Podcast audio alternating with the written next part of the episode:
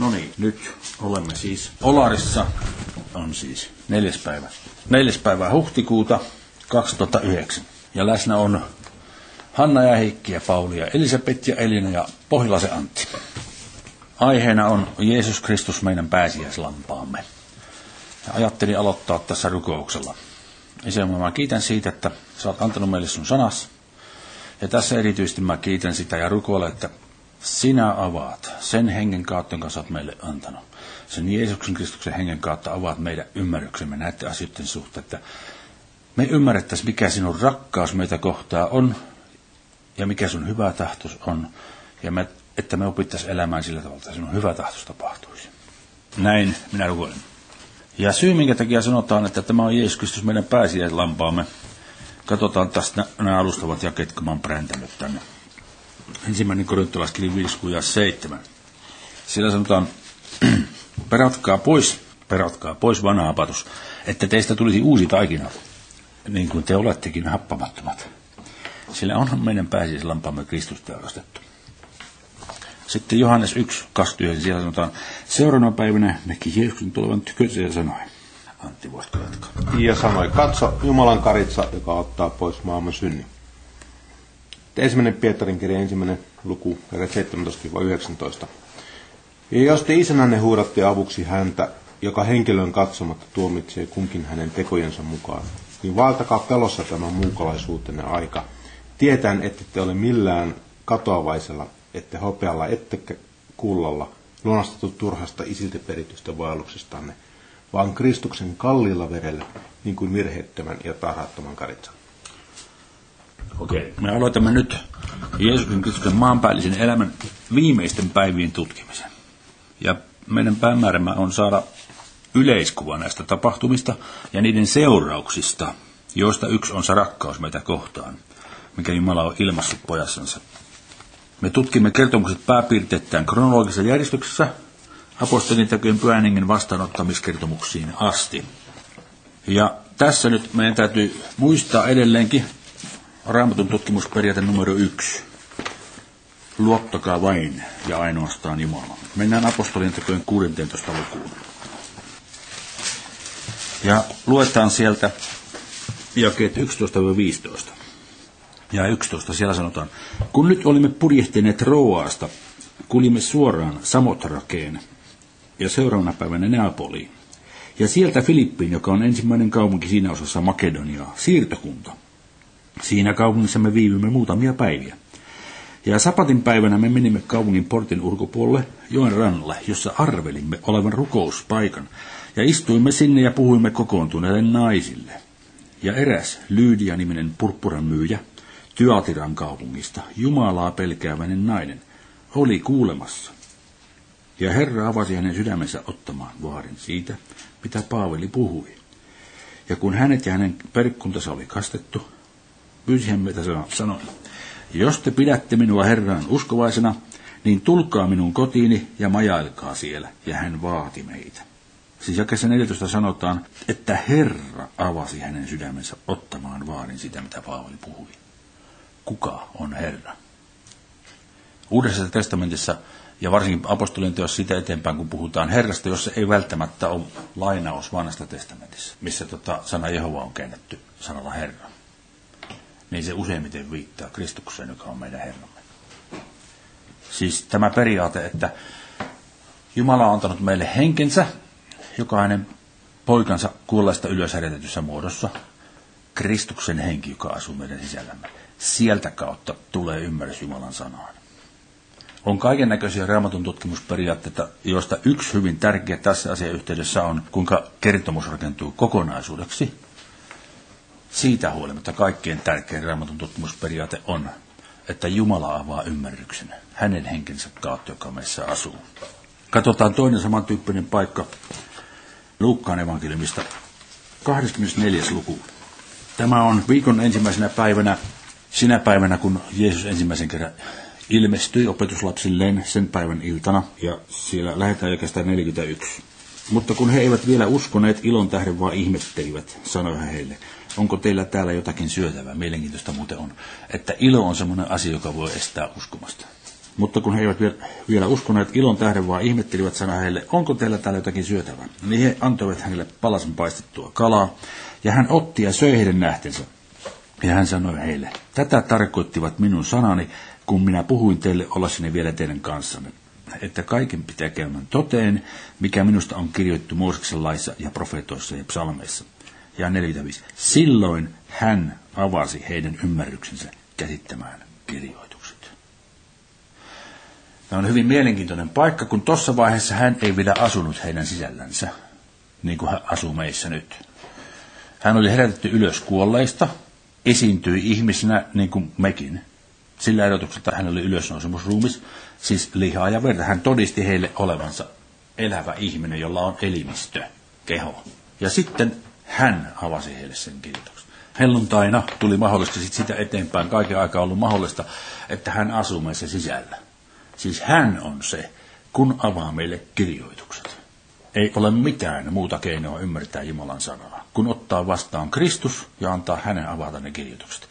Kaikki muut keinot on vaan semmoisia oheisoppaita, ettei mentäisi heti kättelyssä niin kuin pieleen. Ensimmäinen konettilaskirja, toinen luku. Ensimmäinen konettilaskirja, toinen luku lähdetään jakeesta kuusi. Kuitenkin me puhumme viisautta täydellisten seurassa, mutta emme tämän maailman viisautta, emmekä tämän maailman valtiasten, jotka kukistuvat, vaan me puhumme salattua Jumalan viisautta, sitä kätkettyä, jonka Jumala on edeltä määrännyt ennen maailman aikoja meidän kirkkaudeksemme. Sitä, jota ei kukaan tämän maailman valtiasta ole tuntenut, sillä jos he olisivat sen tunteneet, eivät he olisi kirkkauden Herraa ristiinnaulinneet. Vaan niin kuin kirjoitettu on, mitä silmä ei ole nähnyt, eikä korva kuullut, mikä ei ole ihmisen sydämeen noussut ja minkä Jumala on valmistanut niille, jotka häntä rakastavat. Mutta meille Jumala on sen ilmoittanut henkensä kautta, sillä henki tutkii kaikki Jumalan syvyydetkin. Sillä kuka ihminen tietää, mitä ihmissä on, paitsi ihmisen henki, joka hänessä on. Samoin myöskään kukaan tiedä, mitä Jumalassa on, paitsi Jumalan henki. Mutta me emme ole saaneet maailman henkeä, vaan sen hengen, joka on Jumalasta, että tietäisimme, mitä Jumala on meille lahjoittanut. Ja siitä me myös puhumme. Emme inhimillisen viisauden opettamilla sanoilla, vaan hengen opettamilla, selittäen hengelliset hengellisesti. Mutta luonnollinen ihminen ei ota vastaan sitä, mikä Jumalan hengen on. Sillä se on hänelle hullutus eikä hän voi sitä ymmärtää, koska se on tutkisteltava hengellisesti. Hengellinen ihminen sitä vastoin tutkistelee kaiken, mutta häntä itseään ei kukaan kykene tutkistelemaan. Sillä kuka on tullut tuntemaan Herran mielen niin, että hän voisi neuvoa häntä, mutta meillä on Kristuksen mieli. Siis jakessa 14 sanotaan, mutta luonnollinen ihminen ei ota vastaan sitä, mikä Jumalan hengi on. Ei voi ottaa, ei ole ymmärrystä. Se ymmärrys tulee Jumalan hengestä. Siis nyt sitten, jos joku sattuisi meistä ymmärtämään jotakin raamatusta, niin me emme voi lyödä rintoihin ja sanoa, että minä olen niin viisas, että minä tämän nyt ymmärsin. Se on sula mahdottomuus. Se tulee Jumalalta se ymmärrys meille. Kaikki, mitä meillä täällä on, me olemme saaneet lahjaksi. Ja nyt mitä me alamme käsittelemään tässä, tarkoitus on käydä nämä kertomukset läpi, jotta te ymmärtäisitte, kuinka Jeesus Kristus ansaitsi sen, minkä me olemme saaneet lahjaksi. Meidän on aivan mahdotonta ansaita sitä. Meidän on turha kuvitella, että voisimme mitään tehdä sen ansaitsemiseksi. Se on siis täydellisesti poissuljettu. Mutta että Jeesus Kristus ansaitsi, se meidän täytyy ymmärtää. Ajatellaan raamatun kertomuksia evankeliumeista. Suurin osa käsittelee Jeesuksen elämän loppupäätä alkaen noin kuusi päivää ennen pääsiäistä ja siitä evankeliumittelun loppuun. Suurin osa kaikista evankeliumista on tämä, tämä osuus. Tai siis hetkinen, anteeksi, mä sanoin hivenen väärin, siis noin kolmasosa, neljäsosa tai kolmasosa kustakin evankeliumista niin käsittelee tätä jaksoa. Sitten tämä ajanjakso, noin 60 päivää, siitä helluntaihin asti, mitään muuta ajanjaksoa raamatussa ei ole yhtä yksityiskohtaisesti käsitelty. Ja sitten se päivä, jona hänet ristiinnaulittiin, niin kuin 14. päivä. Ei mitään yksittäistä päivää koko maailman historiassa ole raamatussa käsitelty niin tarkasti kuin sitä. Siellä on aivan käsittämättömät määrät pieniä yksityiskohtia, jotka sopivat yhteen kuin palapeli. Ja nyt tämän palapelin tarkoitus ei ole, että me voimme taas röystää rintamme ja sanoa, että minä ymmärrän tämän. Katsokaa, kuinka viisas minä olen. Se ei ole tarkoitus, vaan sen tarkoitus on todistaa meille, että tämä on hänen poikansa. Nämä yksityiskohdat todistavat, että tämä on Jumalan sana. Kuinka se sopii yhteen, siis tavattoman tarkalla perfektiydellä. Se on ihan käsittämätöntä. Kohta ymmärrätte, kun tutkimme nämä läpi nämä asiat. Se yhteen sopivuus on todistus siitä, että tämä on Jumalan sana ja että nämä asiat on tärkeitä. Nyt sitten, jos ajatellaan määrällisesti, mistä asiasta enemmän puhutaan vielä, niin seuraamuksesta. Kun Jumala herätti Kristuksen kuolleista, hänestä tuli tämä eläväksi tekevä henki, joka hän on nyt. Silloin tapahtui uusi luominen. Ja suurin osa Uuden testamentin kirjoituksesta siitä eteenpäin käsittelee nimenomaan tätä. Ja osa, suuri osa myös evankeliumista käsittelee sitä, mitä me olemme saaneet Kristuksessa. Ylösnousemuksen jälkeen pyhänkin tuli ja kaikki se, mitä se tarkoittaa on Kristus meissä. Mitä se tarkoittaa, että me voimme identifioitua, samastua häneen ja vaeltaa kuin hän täällä maapallon päällä. Jatketaan seuraava jakso. Ensiksi me selvitämme Jeesuksen kuoleman ajankohdan, koska se on merkkipaalu, josta sekä taakse että eteenpäin laskemalla voimme saada selville, mitä kunakin päivänä tapahtui. Kyetäksemme tekemään tämän, meidän täytyy oppia muutamia tosiasioita juutalaisten ajanmäärityksistä ja heidän juhlistaan – sitten me luemme vaan ja annamme kertomuksen rakentua kokonaisuudeksi. Siis nyt aloitetaan taustatietoa juutalaisten juhlista ja ajan määrityksestä tämän otsakkeen alta. Koska Jeesus Kristus on meidän pääsiäislampaamme, kytkeytyvät hänen kuolemansa tapahtumat juutalaisten pääsiäisen viettoon. Ja sitten minä painoin siihen, printtasin toisen muodoksen kirjan 23. luvusta, jakeet 14-17. Kolme kertaa vuodessa vietä juhlaa minun kunniakseni. Pidä happamattoman leivän juhla, seitsemänä päivänä syö happamatonta leipää, niin kuin minä olen sinua käskenyt määrättynä aikana Aabib kuussa. Sillä siinä kuussa sinä olet lähtenyt Egyptistä, mutta tyhjin käsin älköön tultako minun kasvojeni eteen. Ja vietä leikkuu juhla, kun leikkaat uutiset viljastasi, jonka olet kylvänyt vainioon, ja korjuujuhla vuoden lopussa, kun korjaat satosi vainiolta. Kolme kertaa vuodessa tulkoon kaikki sinun miesväkesi Herran, Herran kasvojen eteen. Ja siellä jakeessa 15 sanottiin määrättynä aikana Aabib kuussa. Aabib kuu on ensimmäinen kuukausi, johon tullaan vielä myöhemmin tässä. Sitten toinen paikka on viidessä Mooseksen kirjassa. Kolme kertaa vuodessa tulkoon kaikki sinun miesväkesi Herran, sinun Jumalasi kasvojen eteen siihen paikkaan, jonka hän valitsee. Happamattoman leivän juhlana, viikkojuhlana ja lehtimajan juhlana. Mutta tyhjinkäsin älköön tultako Herran kasvojen eteen.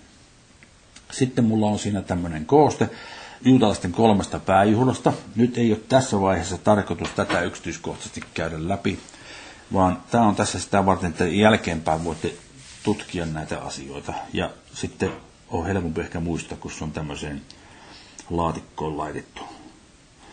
Siis ylimmässä sarakkeessa on niin nimet, aiheista on juhlan nimi, paikat Mooseksen kirjoissa, juhlan ajankohta, sato, jota juhlittiin, tapahtuma, jota muisteltiin, ja tulevaisuuden tapahtuma, jota se kuvasi.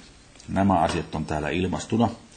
Ja happamattoman laivan juhlasta on tuossa nuo paikat. Sitten ilmastaan se aika keväällä ensimmäisessä kuussa 15-21. päivä Niisan kuuta, juhla kesti seitsemän päivää. Ja sitten siinä mä oon kirjoittanut, Abibon Niisan.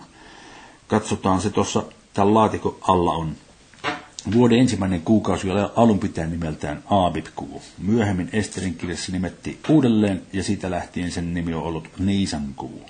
Me käytämme nyt tätä nimeä, koska se oli käytössä evankeliumien aikana. Siis ensimmäisen Mooksen kirjan 12 luvun jakessa 2 ja 13 luvun jakessa 4 määritellään tämä Aabib-kuu ensimmäiseksi kuuksi. Ja Esterissä kerrotaan ensimmäisessä kuussa, se on Niisan kuussa. Kuningas Ahasveroksen 12 vuotena ja sitten kerrotaan, mitä kaikkea silloin tehtiin. Mennään takaisin tuohon juutalaisten kolmeen pääjuhlaa esittävään laatikkoon. Siis happamattoman leivän juhla, sitten on paikat, se oli keväällä, ja sato, jota juhlittiin, oli viljasato. Heilutusuhri, uutislyhde, ilmeisesti ohrasato.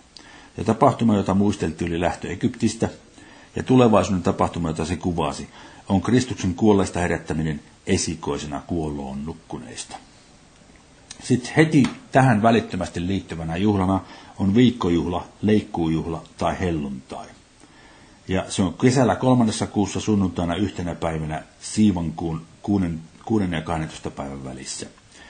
Ja siinä kanssa sato, jota juhlittiin, oli viljasato, tällä kertaa vehnä, sitten tapahtumalta muisteltiin orjuus Egyptissä ja laajantaminen Siinain vuodella. Ja tulevaisuuden tapahtuma, jota se kuvasi, pyhän hengen vuodattaminen helluntaina hengen ensihedelmänä. Nämä kaksi on hyvin tiiviisti yhdessä tässä, tässä meidän tutkimuksessa nyt, joka aloitettiin. Sitten kolmas juhla on lehtimajan juhla. Voitte tutkia sitä myöhemmin tarkemmin. Siitä sanotaan, että se tulevaisuuden tapahtuma, jota se kuvasi, on vanhukkaiden väärä ylösnousemus maailmanlopussa tapahtuvana sadonkorjuuna. Kun se sato, jota juhlittiin, oli siis kaiken sadon lopullinen korjuu satovuoden lopussa. Nämä oli ne vuosittaiset juhlat, joka joka vuosi piti pitää ja sitten koko miesväen piti olla juhlimassa tätä. No nyt jatketaan sitten näistä ajanmääritysperustiedoista, mitä meillä täytyy olla. Juutalaisten päivä alkoi auringon laskiessa. Tämä on nyt hivenen hankalaa meille, kun me ollaan totuttu, että päivä vaihtuu puolelta öin, mutta se heillä vaihtuikin kuusi tuntia aikaisemmin. Että tässä täytyy joka päivästä, kun puhutaan, niin katsoa, että mikä osuus sitä päivästä on sitten niin kuin erinimisen päivän puolella meidän ajanlaskussamme. Keskiviikkoiltana auringonlaskiessa alkoi torstai jo ja niin edelleen. Siis päivä alkoi auringonlaskiessa ja kesti seuraavaan auringonlaskuun asti. Ja päivän valoisa aika jaettiin 12 yhtä pitkään hetkeen. Ja nämä on siis absoluuttisia aksioomeja periaatteessa, mitä täällä tulee nyt sitten niin kuin Johannes 11 lukuja 9. Jeesus vastasi, eikö päivässä ole 12 hetkiä, joka vaeltaa päivällä, se ei loukkaa itseänsä, sillä hän näkee tämän maailman valon. Eli kun puhutaan hetkistä, ne on päivän hetkiä. 12 hetkiä. Kun puhutaan yön hetkistä, niin silloin aina puhutaan vartiohetkistä. Niin paljon kuin minä ymmärrän. Että päivää ei itse asiassa voi sekoittaa yön kanssa, kun tietää, mistä on kysymys. Pisimmillään keskellä kesää päivän kesto oli 14 tuntia ja 12 minuuttia ja lyhimmillään keskitavalla 9 tuntia ja 48 minuuttia. Näin ollen hetken pituus oli pisimmillään 71 minuuttia ja lyhimmillään 49 minuuttia. Kuudennen hetken lopussa päivä oli puolessa. Kolmannen hetken loppu oli auringon nousun ja puolen päivän puolessa välissä, ja yhdeksännen hetken loppu puolen päivän ja auringonlaskun puolessa välissä. Pääsiäisen aikaan keväällä hetken kesto oli noin tunti, joten aurinko nousi noin kello 6 aamulla laskuneen 18 illalla, eli siinä puolessa välissä. Keskitalvella lyhimmillään, keskikesällä pisimmillään, pääsi aikaan suurin piirtein puolessa välissä, eikö totta? Viikoittaisen sapatin lisäksi viikon päivillä ei ollut nimiä. Viikon ensimmäinen päivä vastaa meidän sunnuntaitamme ja seitsemäs päivä on viikoittainen sapatti. Ne vaan sanotti, että viikon ensimmäinen päivä, toinen päivä, kolmas päivä, neljäs päivä. Ja sitten sapatti oli erikseen, jolla oli nimi. Yö jaettiin vanhan testamentin aikana kolmeen, kutakuinkin yhtä pitkään vartiohetkeen. Sitten mulla on tässä kaikista näistä tämmöinen kyltti. Näettekö te, mitä täällä näkyy? Yö jaettiin vanhan testamentin aikana kolmeen kutakuinkin yhtä pitkään vartiohetkeen ja roomalaisella ajalla neljään vartiohetkeen. Luetaan nämä jakeet ensimmäisestä näitä tästä kyllistä enemmän, täällä on. Minun sielun ravitaan niin kuin lihavuudella ja rasvalla, ja minun suuni ylistää sinua riemuitsevilla huilla. Kun minä vuoteessani sinua muistan ja ajattelen sinua yön vartiohetkinä. Sitten noissa paikoissa, kun alla, niin siellä on viittauksia näihin hetkiin, eri hetkiin.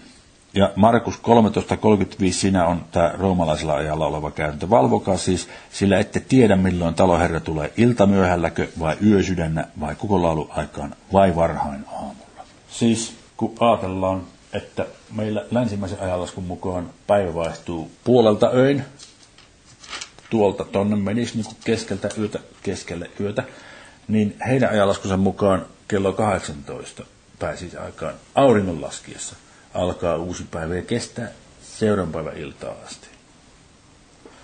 Sitten vielä edelleenkin Abikuu on Niisan kuu, jota nimitystä käytettiin siihen aikaan, kun Jeesus nautettiin senpä tekemään käytämästä myös. Ja täällä on näitä paikkoja sitten. Nyt katsotaan, mitä pääsisen viitosta kerrotaan Mooseksen kirjoissa. Tai itse asiassa enimmäkseen, vaan katsotaan tuo 12 luvun Mooseksen toisen Mooseksen kirjan 12. luvun paikka. Ne paikat tuolla laatikossa, kun käsiteltiin juutalaisten kolme pääjuhlaa, niin niitä voitte sitten katsoa myöhemmin ja vertailla näitä kohtia keskenään, että miten paljon lisää tietoa kussakin kirjassa tulee. Joitakin lisätietoja nimittäin tulee. 12. luku. Ja Herra puhui Moosekselle ja Aaronille Egyptin maassa sanoen, Tämä kuukausi olkoon teillä kuukausista ensimmäinen, siitä aloittakaa vuoden kuukaudet. Katsotaan 13. luku ja 4. Siellä sanottiin, tänä päivänä Aabib-kuussa te lähditte. Siis se on se Aabib-kuu, mistä on kysymys. Ja kolme. Puhukaa koko Israelin kansalle ja sanokaa, tämän kuun kymmenentenä päivänä ottakoon kukin perheen isäntä itselleen karitsan, yhden karitsan joka perhekuntaa kohti. Mutta jos perhe on liian pieni koko karitsaa syömään, niin ottakoon lähimmän naapurinsa kanssa yhteisen karitsan henkilöluvun mukaan. Karitsaa kohti laskekaa niin monta, että voivat sen syödä. Ja karitsanne olkoon virheetön, vuoden vanha, urospuoli, lampaista tai vuohista se ottakaa. Kun siinä sanotaan vuoden poika, se tarkoittaa sinä vuonna syntynyt. Ja pitäkää se tallella 14 päivään tätä kuuta.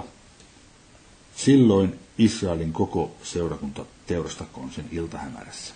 Siis nämä päivät 10.14 oli se niin kuin kaikkein intensiivisin pääsiäisen ja happamattoman leivän juhlan valmistusjakso. Mutta se itse asiassa alkoi koko kuun alusta heti ensimmäisestä päivästä alkaen, koska heidän piti olla seremoniallisesti puhtaita kyetäkseen osallistumaan siihen juhlaan, jos oli esimerkiksi sattunut koskettamaan kuollutta tai jotakin muuta, joka aiheutti saastaisuutta, niin se piti puhdistaa. Ja kuolletta puhdistaminen, se kesti seitsemän päivää esimerkiksi. Katsotaan, mitä täällä sanotaan. Mulla on muistiinpanossa tämän Mosksen 12. luvun alkupätkä alla. Iltahämärässä on sanatarkasti iltojen välissä. Se on tulkittu tarkoittava aikaa, joka alkaa auringon alkaessa laskea iltapäivällä, siis kun aurinko on saavuttanut lakikorkeutensa, ja päättyy auringon laskissa horisontin taakse. Joka tapauksessa se on aika iltapäivällä ennen auringonlaskua, siis auringon laskemisen aikana jossakin vaiheessa. Joka tapauksessa on pakko olla iltapäivällä.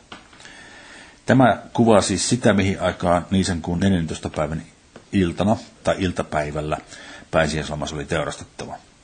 Historioitsija Joosefuksen mukaan ensimmäisellä vuosisella käytäntö oli teurastaa pääsiäislammas yhdeksännelle hetkellä, joka on noin kolmannen hetken aikaan iltapäivällä.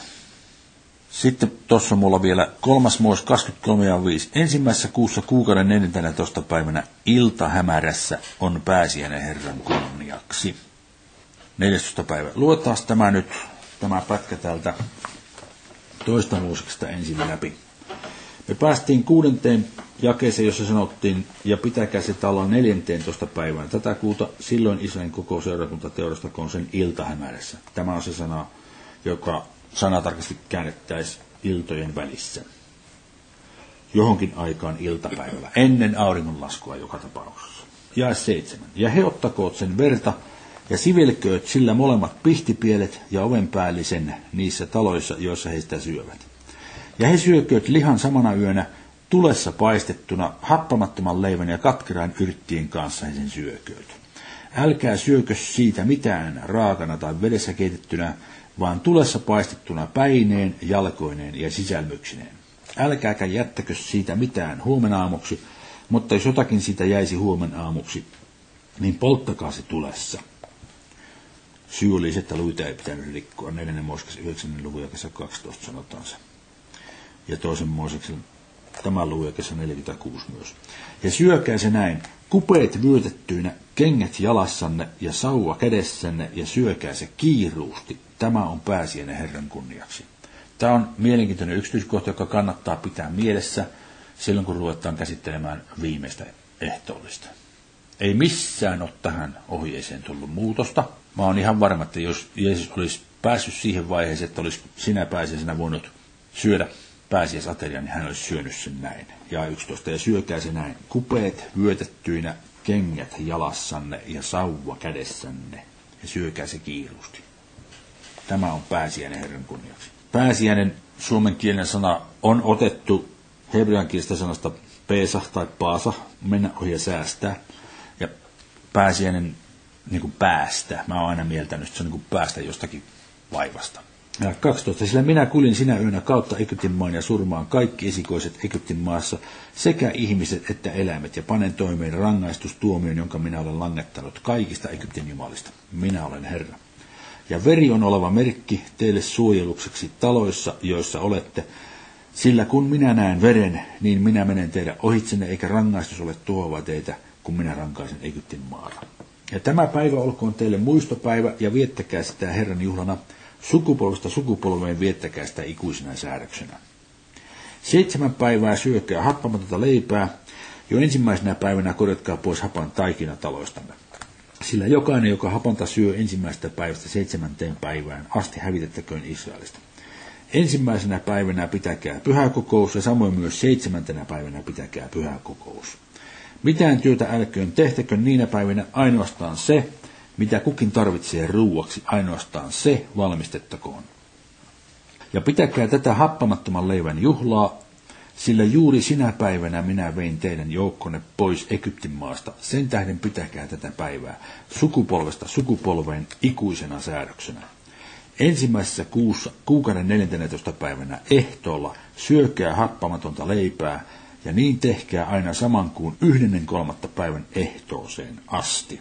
Ja 19. Seitsemään päivään älköön hapanta taikina olko teidän taloissanne, sillä jokainen, joka hapanta leipää syö, hävitettäköön Israelin kansasta, olipa hän muukalainen tai maassa syntynyt. Älkää syökö mitään hapanta, vaan syökää happamatonta leipää, missä asuttekin. Niin nyt tässä niin kuin absoluuttisella selkeydellä tuus vielä mistä päivästä kulloinkin on kysymys. Se 14. päivä on sanottu äärimmäisen kirkkaasti. No se ensimmäinen päivä sitä juhlaa ja kesä 16, se on se 15. päivä. Mutta katsotaan, tämä on vielä kirkkaammin sanottu neljännessä Mooseksen kirjassa. Neljäs Mooseksen kirja, ja se on luku 28. Luetaan sieltä jakeet 16, 17 ja 18. Ja ensimmäisessä kuussa kuukauden 14. päivänä on pääsiäinen Herran kunniaksi. Että kun sanotaan, että on pääsiäinen Herran kunniaksi, niin se viittaa siihen, että se pääsiäislammasta teurastetaan silloin. Se tapahtuu 14. päivänä. Ja 17. Ja saman kuukauden 15. päivänä on juhla. Siinä se nyt sanotaan. Saman kuukauden 15.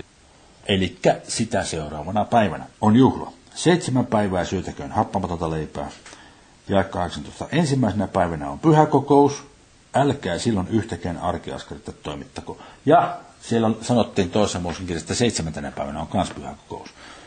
Ensimmäinen päivä oli 15. päivä kuuta ja se seitsemäs päivä oli 21. päivä kuuta.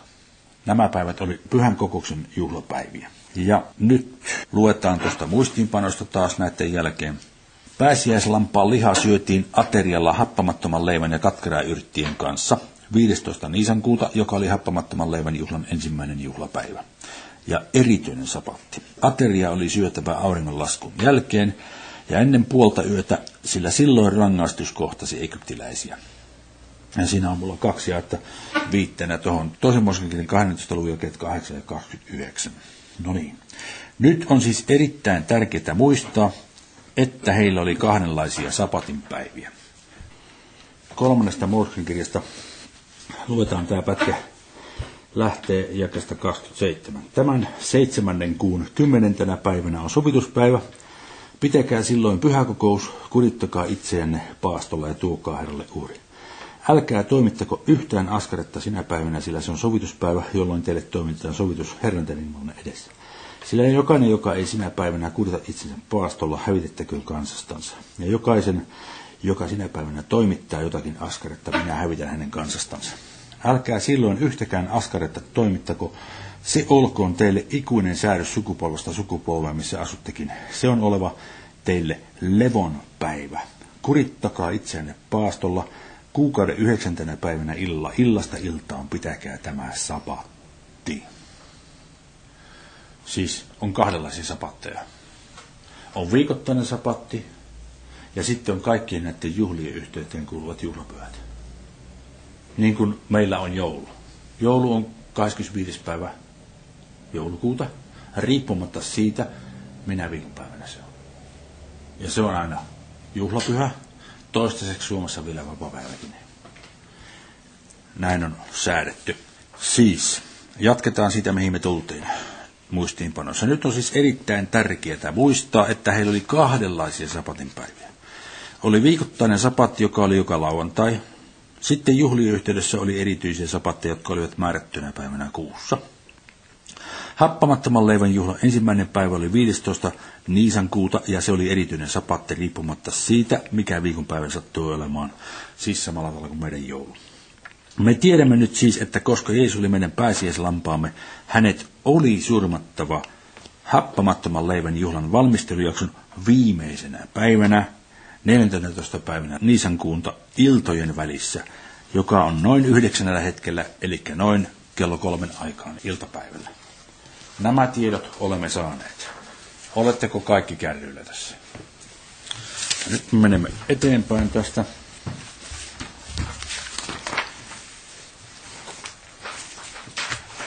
Sitten viidessä Mooseksen tulee lisää ohje siitä paikasta, missä pääsiäislammas oli teurastettava. Viides Mooses 16 lukujakeet 6 ja 7, sillä sanotaan, sinä et saa teurastaa pääsiäisuhria niiden kaupunkiesi porttien sisäpuolella, jotka Herra sinun Jumalasi antaa, vaan siinä paikassa, jonka Herra sinun Jumalasi valitsee nimensä asuinsijaksi, teurasta pääsiäisuhri ehtoolla, auringon laskiessa edelleenkin se sama asia iltojen välissä, sinä määrähetkenä, jona Egyptistä lähdit. Siis kun tässä puhutaan siitä paikasta, jonka Herra sinun Jumalasi valitsee nimensä asuinsijaksi, me tiedämme nyt, että se paikka, jonka Jumala valitsi, oli Jerusalem. Mutta nyt mielenkiintoista on, että edellisessä jakessa sanotaan varsin seikkaperäisesti, sinä et saa teurastaa pääsiäisuhria niiden kaupunkiesi Jerusalem mukaan lukien porttien sisäpuolella, jotka Herra sinun Jumalasi sinulle antaa. Eikö Jerusalem ollut yksi niistä kaupungeista, jonka Herra heidän Jumalansa heille antaa? Niin ei senkään porttien sisäpuolella. Siis tässä sanotaan, että se pääsiäislampaan teostaminen piti tapahtua kaupungin porttien ulkopuolella, ja Golgata oli kaupungin porttien ulkopuolella. Nyt ryhdytään tarkemmin määrittelemään tätä Jeesuksen kuoleman ajankohtaa. Matteuksen evankeliumista löytyy tietoa, joka auttaa meitä löytämään sen viikon päivän, jona Jeesus surmattiin. Matteus 12.40 siellä sanotaan, sillä niin kuin Joonas oli meripedon vatsassa kolme päivää ja kolme yötä, niin on myös ihmisen poika oleva maanpuvessa kolme päivää ja kolme yötä. Jos tässä puhuttaisiin vain kolmesta päivästä, niin se ehkä voitaisiin sovittaa yhteen meidän traditionaalisen käsityksemme kanssa pääsiäisviikon päivistä. Mutta kun tässä sanotaan kolme päivää ja kolme yötä, niin me tiedämme, että tässä on puhe kolmesta vuorokaudesta – kolmesta 24 tunnin mittaista jaksosta, joka on 72 tuntia. Kolme päivää ja kolme yötä. Jos olisi yksi päivä ja yksi yö, niin hakematta tulisi mieleen, että se on 24 tuntia jo totta. No jos puhutaan kolmesta päivästä ja kolmesta yöstä, niin se on kolme vuorokautta. Ja tästä meillä on esihistoriallisella ajalla tehty kyltti, joka edelleenkin pitää paikkansa. Siis eh, tässä on nyt kuvattu silleen, että meidän viikonpäivämme on keskiviikko, torstai, perjantai, lauantai ja sunnuntai täällä, ja tämä rako tässä välissä tarkoittaa tuolun puoliyötä, ja tämä on niin kuin auringonlaskiessa. Tuossa on yö, tuossa on päivä. Niin nyt, kun ruvetaan laskemaan, jos Jeesus ristiinnautettiin pitkänä perjantaina ja hän kuoli iltapäivällä ja haudattiin ennen auringonlaskua, niin tota, tämän perinteisen käsityksen mukaan sitten tulee ensimmäinen yö, joka on lauantain vastainen yö. Sitten tulee lauantai päivä. Ja sitten tulee sunnuntai vastainen yö. Ja sitten sunnuntai, pääsiäis sunnuntai päivä. Ja kuvitellaan, että silloin aamulla hän nousi ylös kuolesta. Pum! Niin tulee yksi, kaksi, ei kun yksi, kaksi yötä ja yksi päivä. Täällä sanotaan kolme päivää ja kolme yötä. Täältä tulee kaksi yötä ja yksi päivä. No kumpiko pitää paikkansa? Retorinen kysymys, joo. Siis tradition mukaan noin kolme aikaan pitkä perintä nousi ylös kuolesta aikaisin aamulla pääsi sunnuntai, kuten katsottiin. Luetaan tuosta Matteus 27, 46 ja 50. Ja yhdeksän hetken vaiheilla, yhdeksän hetken vaiheilla siis, noin kolme aikaa iltapäivällä, Jeesus huusi suurella äänellä sanan, Eeli, Eeli lama vaktani. Se on Jumalani, Jumalani, miksi minut hylkäsit? Tämä on lainaus psalmista 22 tulemme siihen myöhemmin, ja 50.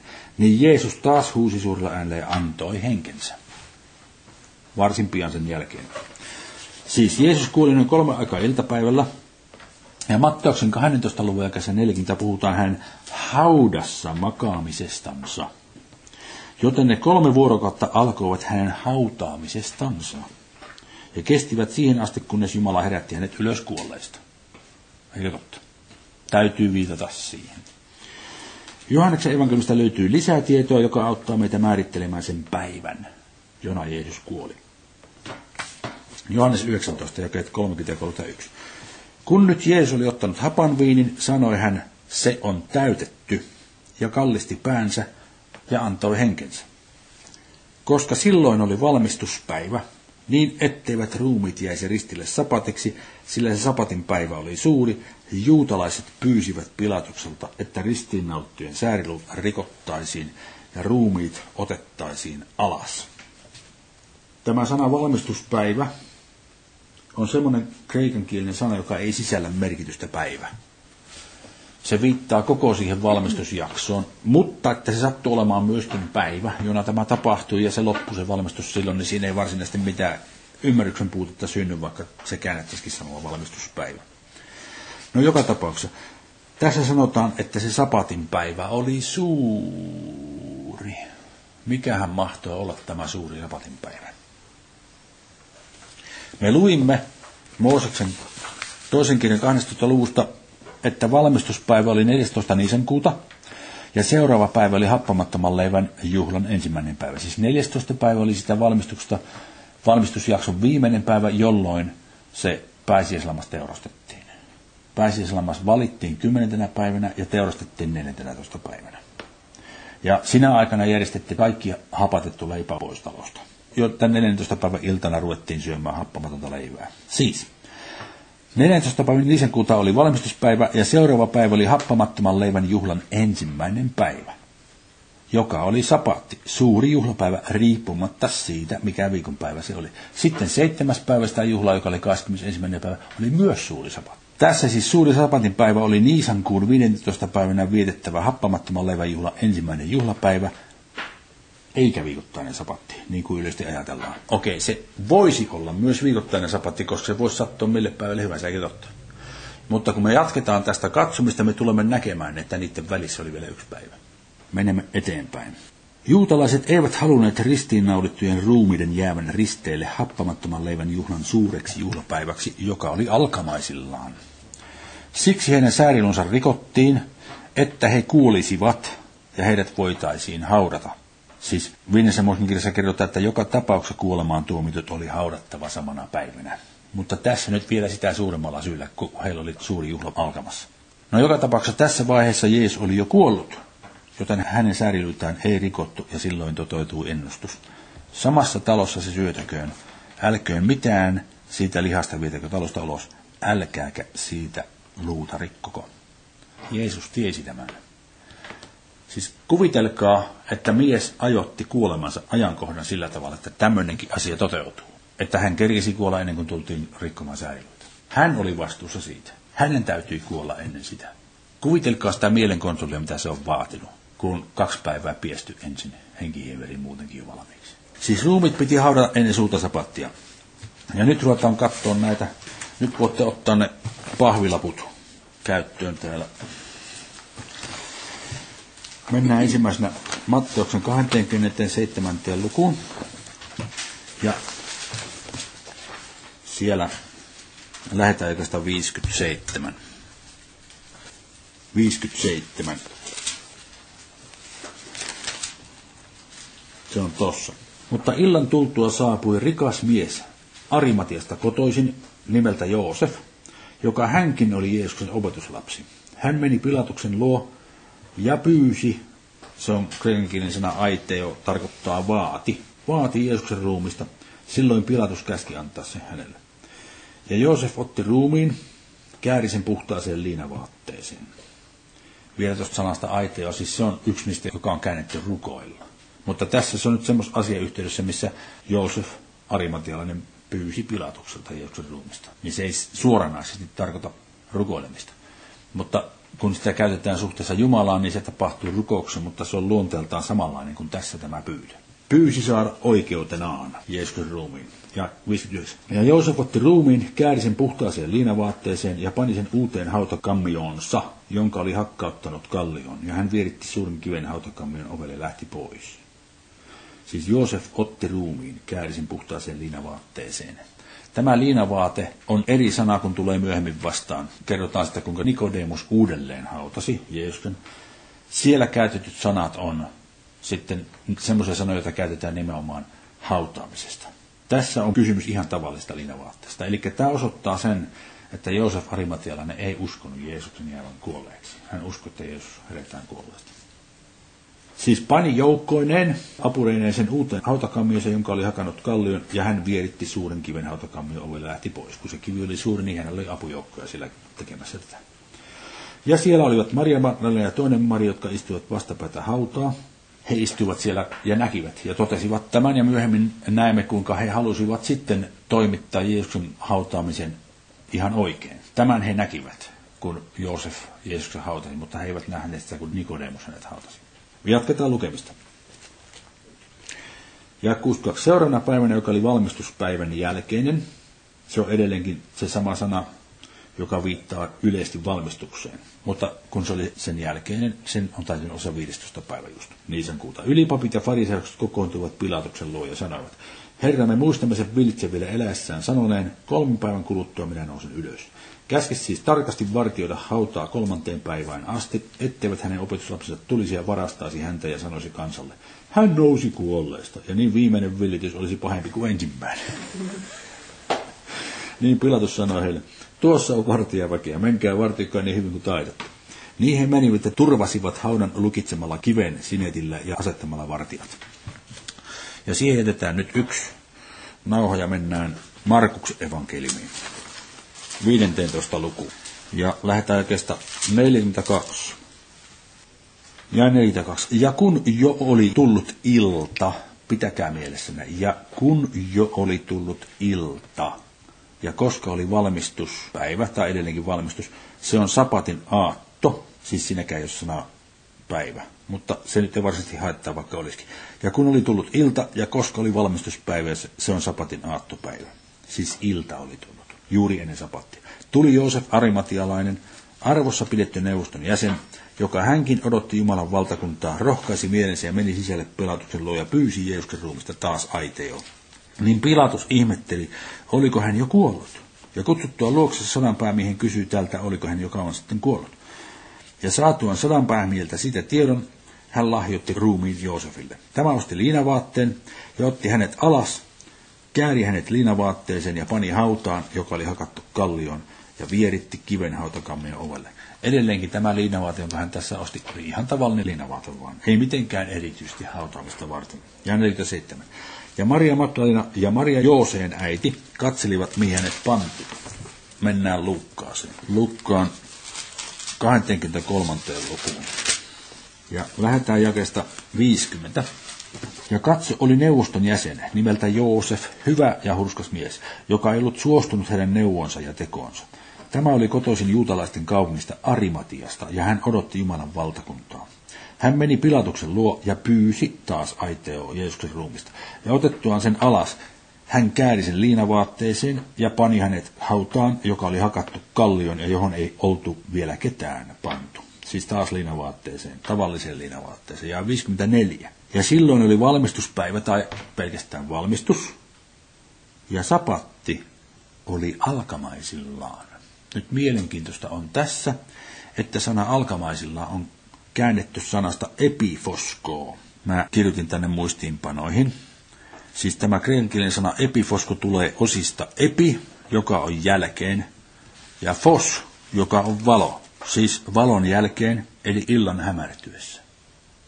Tämä on äärimmäisen tärkeää suhteessa erääseen toiseen pikkuyksityiskohtaan, jonka kohta näemme. Epifosko on siis illan hämärtyessä, joka täydellisesti sopii siihen. Äsken puhuttiin siitä, että oli päättymässä, oli ilta, eikö totta? Minkä takia? Kun päivä vahtui illalla kello 18. Siitä on kysymys. Ja 55. Ja naiset, jotka olivat tulleet hänen kanssaan Galileasta, seurasivat jäljissä ja katselivat hautaa ja kuinka hänen ruumiinsa sinne pantiin. Sitten kerrotaan, mitä he tekivät. Ja palattuaan kotiinsa he valmistivat hyvän hajuisia yrttejä ja voiteita, mutta sapatin he viettivät hiljaisuudessa lainkäskyn mukaan. Nyt alkaa aukeamaan asioita tässä, kun sanotaan, että he palasivat kotiinsa. Jos oltiin Niisankuun 14. päivänä illassa, joka oli sen valmistusjakson viimeinen päivä, ja Niisankuun 15. päivä oli alkamassa. No mitä heidän oli tekeminen ensimmäiseksi kotiin palattuaan? Heidän oli se pääsiäislampaan syöminen. Ja sitten oli juhlapäivän pitäminen. Sapatin päivän pitäminen ei saanut tähän mitään työtä. Ja kun sanotaan, että palattuaan kotisen valmistivat hyvänhajuisia yrittäjä voiteita, niin onko tämä semmoinen, joka tapahtuu kenen käänteessä? Ei. Niin, siihen menee aikaa. Ja se oli semmoista askaretta, jota heidän ei ollut tekeminen niisän kuun 15. päivänä. Niin silloin tämä heittää jakeen 56 niisän kuun 16. päivän, joka oli arkipäivä. Sitten sanotaan, mutta sapatin he viettivät hiljaisuudessa lain käskyn mukaan. Se oli viikoittainen sapatti, mistä minä tiedän sen, kun 24 viikossa yksi sanotaan, mutta viikon ensimmäisenä päivänä. Se viikon ensimmäinen päivä, sitä ennen on sapatti, joka on viikon viimeinen päivä. Tässä alkaa nyt näkymään, miten ne päivät meni. Oli suuri juhlapuhe, oli 15. päivä, oli arkipäivä 16. päivä, oli viikoittainen sapatti, joka oli 17. päivä, oli viikon ensimmäinen päivä, joka oli 18. päivä. Johannes 19. Johanneksen evankeliumi 19. luku. Aha, mulla on tuossa tota, tuon Luukkaan 23. luvun jälkeen 54 käännökset. Siis se jae. Ei tarvitse mennä katsoa sitä, minä katson täältä, mä luen sen. Se jae oli tämä siis. Ja silloin oli valmistuspäivä ja sapatti oli alkamaisillaan, niin se voisi kääntää näin. Ja silloin oli valmistuspäivä ja sapatti oli hämärtymässä, tai ja päivä oli valmistuspäivä, joka oli hämärtymässä sapatiksi. Jomalla kummalla tavalla voisi kääntää. Johannes 19 lähetään jakesta 38. Mutta sen jälkeen Joosef Arimatialainen, joka oli Jeesuksen opetuslapsi, vaikka salaa juutalaisten pelosta, pyysi Pilatukselta saada ottaa Jeesuksen ruumiin, ja Pilatus myöntyi siihen. Niin hän tuli ja otti Jeesuksen ruumiin. Tuli myös Nikodemus, Jaakko 9, joka ensin kerran oli yöllä tullut Jeesuksen tykö ja toi mirhan ja aloen seosta noin sata naulaa. Hänestä puhutaan Johanneksen kolmannessa ja seitsemännessä luvussa. Ja 40. Niin he ottivat Jeesuksen ruumiin ja käärivät sen hyvän hajuisten yrttien kanssa käärin liinoihin, niin kuin juutalaisilla on tapana haudata. Mm. Siis kolmessa paikassa kerrottiin, kuinka Joosef Arimatilainen pisti ihan tavalliseen linjavaatteeseen, eikä mitään erikoista. Täällä kerrotaan seikkaperäisesti, että hyvän hajuisten yrttien kanssa käärin liinoihin, niin kuin juutalaisilla on tapana haudata. Nikodemus joukkoineen teki tämän. Ja sillä paikalla, missä hänet ristiinnaulittiin, oli puutara ja puutarassa uusi hauta, johon ei vielä oltu ketään pantu. Se oli se sama hauta, jonka Joosef Arimatilainen oli hakannut. Siihen he nyt panivat Jeesuksen, koska oli juutalaisten valmistuspäivä ja se hauta oli lähellä. Siis mitä on tapahtunut tässä? Joosef Arimatialainen tuli, hautasi Jeesuksen, pisti kive eteen. Naiset katsoivat, lähtivät pois. Sitten tuli Nikodemus ja hautasi hänet kunnolla. Siis Nikodemus ei ilmeisesti uskonut että Jumala herättää Jeesuksen kuolesta niin kuin Joosef uskoi. Kaikki nämä yksityiskohdat näkyy tästä. Hyvä, me olemme valmiit jatkamaan. Mennään takaisin Matteuksen 28. lukuun. Ja tästä luetaan nyt varsinaisesti ensimmäistä neljättä. Ja kun sapatti oli päättynyt ja viikon ensimmäisen päivän aamu koitti, tulivat Maria Magdalena ja toinen Maria katsomaan hautaa. Ja katso tapahtui suuri maanjäristys, sillä Herran enkeli astui alas taivaasta, tuli ja vieritti kiven pois ja istuutui sille. Hän oli näytään niin kuin salama, ja hänen vaatteensa olivat valkeat kuin lumi, ja häntä peljestyen vartijat vapisivat ja kävivät ikään kuin kuolleiksi. Tämän perusteella ollaan ajateltu, että Jeesus herätettiin ylös kuolesti pääsiäisaamuna. Mutta jakeessa yksin sanotaan, kun sapatti oli päättynyt ja viikon ensimmäinen päivän aamu koitti, niin se sana koitti on se sama sana epifosko, jota mä äsken katsottiin Luukkaan 23. luvussa. Voitte kääntää sivua, mennään, sivu. mennään seuraavaan sivuun. Eli Matteus 28, 1 voitaisiin kääntää seuraavalla tavalla. Ja myöhään sapattina, kun viikon ensimmäinen päivä oli hämärtymässä, tulivat Maria Magdalena ja se toinen Maria katsomaan hautaa. Tai, ja myöhään sapatti iltana, päivä oli hämärtymässä viikon ensimmäiseksi päiväksi, tulivat Maria Magdalena ja se toinen Maria katsomaan hautaa. He tulivat haulle siis auringon laskiessa. Tämä paikka ja Lukkaan 23. luku ja 54 ovat ainoat kaksi paikkaa, joissa on käytetty sanaa epifosko koko Uudessa testamentissa. Ja näettekö, kuinka he eivät pitäneet näitä perustietoja mielessään? Heillä ei mielikuvitus voinut taipua, että tässä olisi niin kuin illasta kysymys. Heidän oli pakko pistää se sinne sunnuntai-aamuun, kun he käänsivät tämän. Sitten kun kertomus jatkuu jakesta viisi eteenpäin, siellä onneksi, tai oikeastaan mielenkiintoisesti voisi sanoa, että tästä on nyt hyötyä kerrankin, kun on pantu isolla alkukirjelmalla alkamaan uusi, mikä se on nimeltään, kappale, kun se on? Kappale, kappale alku merkitään. Se on erittäin hyvällä kohtaa, koska jakesta viisi alkaa kertomus tai jatkuu kertomus, mitä tapahtuu todella seuraavana aamuna. Ja tämä on nyt sitten se missä täytyy muistaa tämä periaate, että kertomus rakentuu kokonaisuudeksi. Täällä kerrotaan asioita, jotka saattaa niin kuin tässä olla aikajärjestyksessä, mutta ne ei välttämättä me niin tarkasti, että tapahtui tätä ja sitten tapahtui tätä. Ja meidän täytyy muistaa evankeliumista etsimällä nähdä, mihinkä aikaan jaksottuu toiminta ja kestä viisi jatkuu. Tässä kun sanotte, mutta enkeli puutteli naisia ja sanoi heille, älkää te peljetkö, sillä minä tiedän teidän etsivänä Jeesusta, joka oli ristien naulittu. Se jatkuu siitä. Sitten katsotaan aikajärjestyksessä seuraava tapahtuma. Siis edelleenkin Matteus 28, kun sapatti oli päättymässä, tämä oli se viikoittainen sapatti joka oli ennen viikon ensimmäistä päivää, meidän sunnuntaita. Tästä päivästä on kysymys. Sinä iltana he menivät haudalle, ilmeisesti lähtivät pois, sitten tapahtui maanjäristys, ja ilmeisesti tässä tilanteessa, jos yritettiin kuulla sitä erikseen, sanota tässä, minun on helppo kuvitella, se tapahtui tuossa. Ajallistikin sen täytyy, Mattoksen 12.40 perusteella, sen piti tapahtua suurin piirtein samaan aikaan päivästä, kun hänet haudattiinkin. Ja hänet haudattiin juuri ennen auringonlaskua. Niin hänet täytyy nostaa ylös kuolesta kanssa ennen auringonlaskua. Ja sitä ajankohdasta sinä sapattina just tässä on kysymys. Ennen viikon ensimmäistä päivää. Hyvä, ollaan valmiit menemään Johannekseen. Johanneksen 20. luku. Tässä luetaan nyt kaksi ensimmäistä jaetta. Mutta viikon ensimmäisenä päivänä Maria Magdalena meni varhain, kun vielä oli pimeä, haudalle ja näki kiven otetuksi pois haudan suulta. Viikon ensimmäisenä päivänä Maria Magdalena meni varhain, kun vielä oli pimeä, siis ennen auringon nousua, haudalle ja näki kiven otetuksi pois haudan suulta. Niin hän riensi pois ja tuli Simon Pietarin luo ja sen toisen opetuslapsen luo, joka oli Jeesukselle rakas, ja sanoi heille, ovat ottaneet Herran pois haudasta, emmekä tiedä, pitäisi olla arameenkielisen tekstin mukaan käännös, että enkä tiedä, minä en tiedä, mihin ovat hänet panneet. Ja niin edelleen. Tämä käsitellään myöhemmin, kun tullaan uudestaan tähän. Nyt on tarkoitus vain määritellä tämä päivä, mistä on kysymys. Mennään Markuksen evankeliumiin. 16. luku ja 1.